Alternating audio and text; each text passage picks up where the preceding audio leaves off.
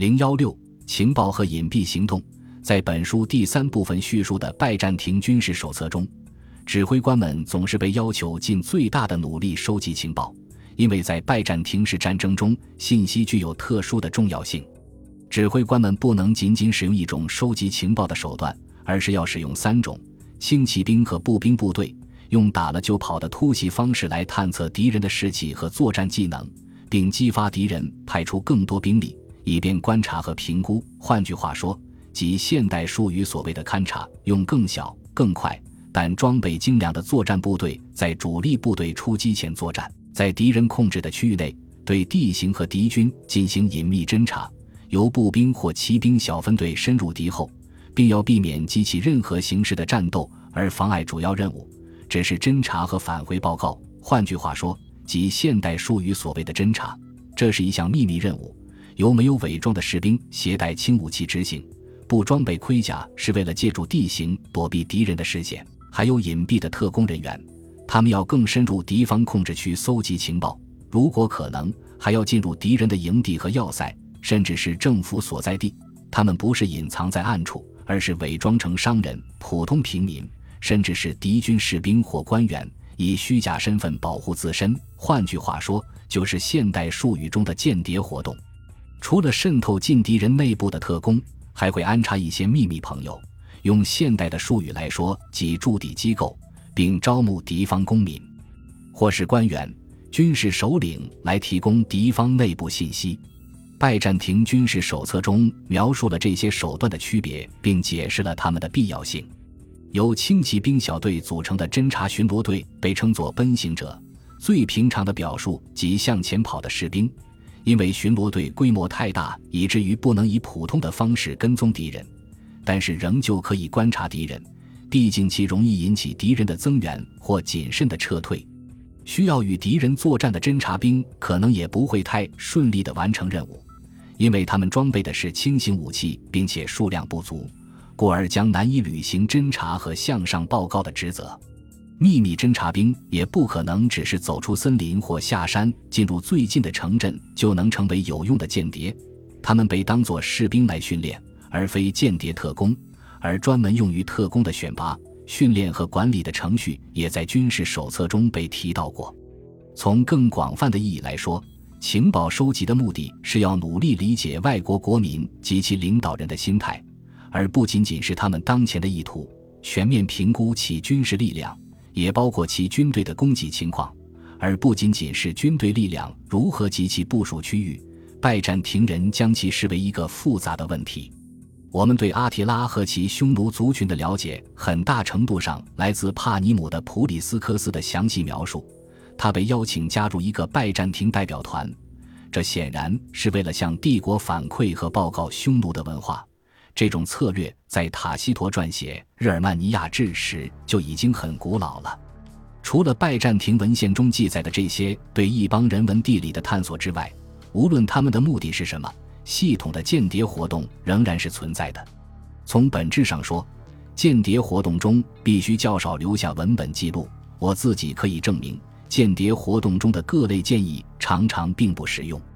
但普里斯科斯曾对拜占庭的间谍活动发表过著名的抱怨，描述了拜占庭间谍机构在那个时代是如何运作的，直到其被扎什丁尼的吝啬毁掉。间谍的问题如下：古代许多间谍都是由国家供养，以出售某物或其他设备为借口，他们会进入敌国和波斯人的宫廷中。在对一切进行彻底的调查之后，他们会返回罗马国土，在那里，他们可以向地方长官报告所有敌人的秘密。他们带着这些具有前瞻性的信息，时刻保持警惕，任何意外都不会降临在他们身上。扎什丁尼被指控拒绝任何拨款，这破坏了整个情报体系。据普里斯科斯说，许多错误随之而来，包括失去拉扎卡。罗马人完全没有发现波斯国王和他的军队位于世界的哪个地方。秘密行动是间谍活动的自然延伸，他们在拜占庭式战争中的地位不言而喻。这是一种可以减少甚至避免战斗和消耗的极其省钱的手段。通常，他们的目的是通过内部破坏来削弱敌人，也就是说，诱导敌人叛变。战地指挥官被要求与敌方阵营的外国盟友或辅军联系，并向他们赠送礼物、提供承诺，甚至也要向自己内部一些有自主权的军官，比如边防要塞的驻军首领赠送礼物。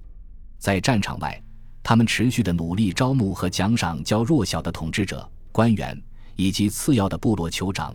让他们将服务帝国凌驾于自身的主权之上。不管这是出于什么原因，从个人的怨恨、嫉妒或贪婪到对正统东正教的热忱，通通如此。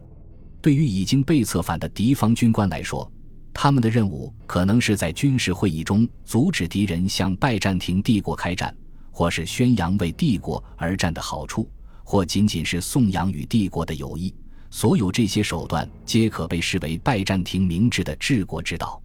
当叛变行为已经不能被掩盖时，当不忠行径已经昭然若揭时，想要颠覆其政权就更加困难了。在第十五章最具戏剧性的案例中，萨珊波斯军队中非常出色的指挥官沙沙巴兹，在六百二十六年的时候就一直通过各种方法渗透进君士坦丁堡对面的海岸地区，并曾因一次失败的战时谈判而与拜占庭政府有过官方与公开的接触。之后，证据显示其通过隐蔽手段私下与拜占庭政府保持联系，这在后来使波斯人的军事形势变得非常不利，并最终导致当时的波斯国王被推翻，与帝国的和平得以维持。这是战略层面的策反，有证据表明拜占庭是通过运用技巧和策略，将官方和私下谈判结合起来达成策反的。最重要的是通过在战场上取得胜利，从而改变军事平衡。然而，在避免战事升级上，策反活动同样非常有用。沙沙巴兹完全不可能被纯粹的贿赂所策反。作为一个刚刚征服了帝国最富有的贸易城市的军队指挥官，他不太可能想要黄金。当时，拜占庭皇帝赫拉克勒斯在各个方面都非常缺乏资源。他甚至需要通过熔掉教堂的盘子和银器来支付军费，即使是在对待那些品行低劣的人时，我们也会看到，拜占庭的策略就是用奉承来美化贿赂，把它当作来自帝国仁爱的自愿馈赠。所有这些手段都使被策反者更容易接受贿赂，并采取相应的行动。然而，在一个著名的案例中，几乎无法美化或掩饰策反行为。奸细需要做的不是在政府内阁中倾向于敌方，这可能都不被认作叛国行为。他需要做的是对他的统治者和长期至交阿提拉实施暗杀。这些情节是由帕尼姆的普里斯科斯记录的，他的叙述通常是可靠的。但在这个案例中，他对主角带有强烈的偏见。克里普西亚斯关于他的职位有不同的说法，有的说他是宦官，有的说他是保镖。但无论他的职位如何，作为迪奥多西二世的宠臣，他都是相当有权力的。尽管在我们的资料来源中，他是出身卑微的宦官和无宗教信仰的勒索者。根据大主教和未来的圣弗拉维安的说法，但克里普西亚斯在拜占庭战略家中仍然地位崇高。他对拜占庭的新战略有同样的美好主张。即直接使用军事力量消灭敌人，不再是治国方略的首要选项，而是最后一个。普里斯科斯总是称他为太监，并指责他怯懦地向阿提拉进贡，但普里斯科斯却忽视了这个方法的低成本和高效率。本集播放完毕，感谢您的收听，喜欢请订阅加关注，主页有更多精彩内容。